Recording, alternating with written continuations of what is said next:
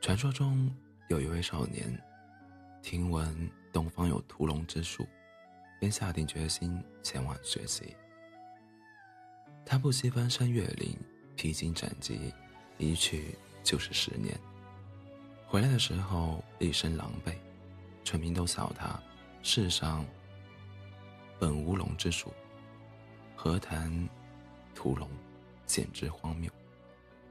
昔日的少年早已过了而立之年，尚无妻室，低下头不知所言，封了剑下田耕作，不再提及十年往事。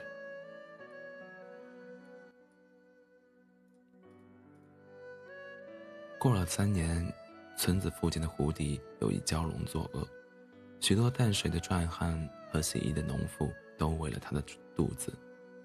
少年脱掉斗笠蓑衣，依旧不言不语，拔剑独斗蛟龙，日夜苦战。第六日，西边残霞如雪，少年取蛟龙首级而归。我们都以为少年难抵峥嵘岁月愁，不曾想。他的热血未凉，只是资质不提过往。小王子里写，所有成年人都曾经是一个孩子，但很少有人能记得这一点。曾经的少年疯了一样骑着自行车在雨夜里狂奔，绕道几公里，只为了和一个姑姑娘偶遇。他拿起扫把，像是插了电的吉他；收起雨伞。就是开过风的宝剑，有时走在路上，一扭头，扑面的狂风灌满了衣服。尘土飞扬，生气烈烈，两军对峙，黑压压的一片，看不到边。他是阵前的将军，白马银袍，手握方天画戟，一人冲锋陷阵。当然，也有这种可能，他空有一腔热血，却无处投身。不够优秀，也不够完美，甚至充满了顽劣的孩子气。他在球场上疯跑，忘记了回家，做事不怎么考虑意义和对错，和好哥们打一架，很快又和好如初，痴迷一本没营养的小说，幻想拯救世界。他做了不对的事情，会倔强的辩解。做了不好的事情，会抿着嘴，脸红。哪位姑娘主动拉他的手，还会躲开，不会顺水推舟，只会迫不得已。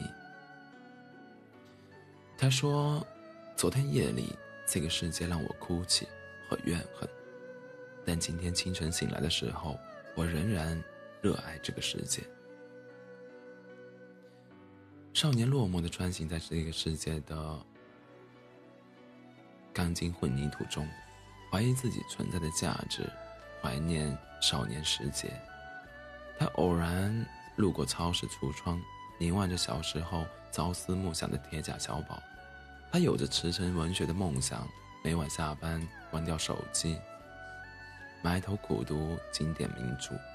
他想娶那么优秀的她，不断突破实现的绝境，使出拼命抵抗的力量。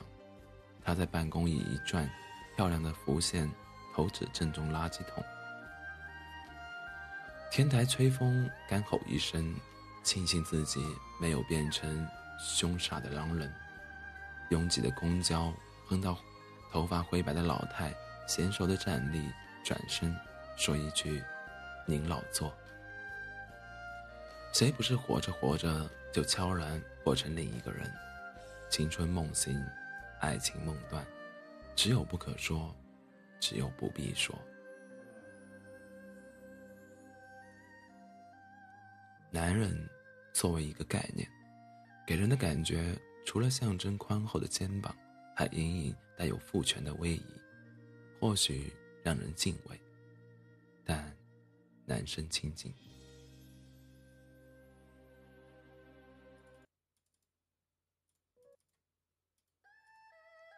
而少年，他的身躯单薄，自顾不暇，但有一份热切和孤勇在。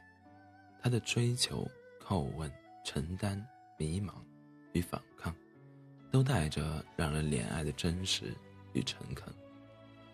少年是面对生活的琐碎，怀着本真的好奇；是面对世事的艰难，抱着坚定的信念。少年是面对浩瀚的星空，有着探索的欲望；是面对深邃的知识，有着追求的渴求。曾经看到过一条微博，看到的时候，竟然湿了眼眶。尚未配妥剑，转眼便江湖。愿历尽千帆，归来仍少年。十年前，我们的心脏很厚，用力才能碎。里面是信纸、红袖章、发条青蛙、鸡毛毽子和崭新的回力运动鞋。十年后，我们的心脏很薄，一吹就会破。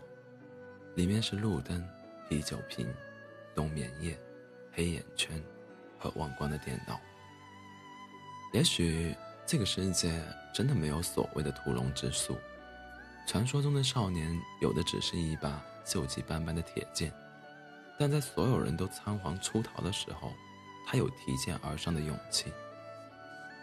我们也曾是，我们也曾是少年，会老，会胖，会掉节操。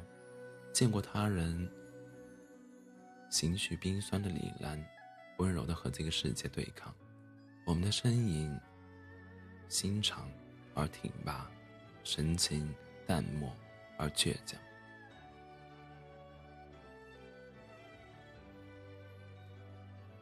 虽千万人吾往矣永远年轻永远热血盈眶。愿你历经千帆归来仍少年。晚安。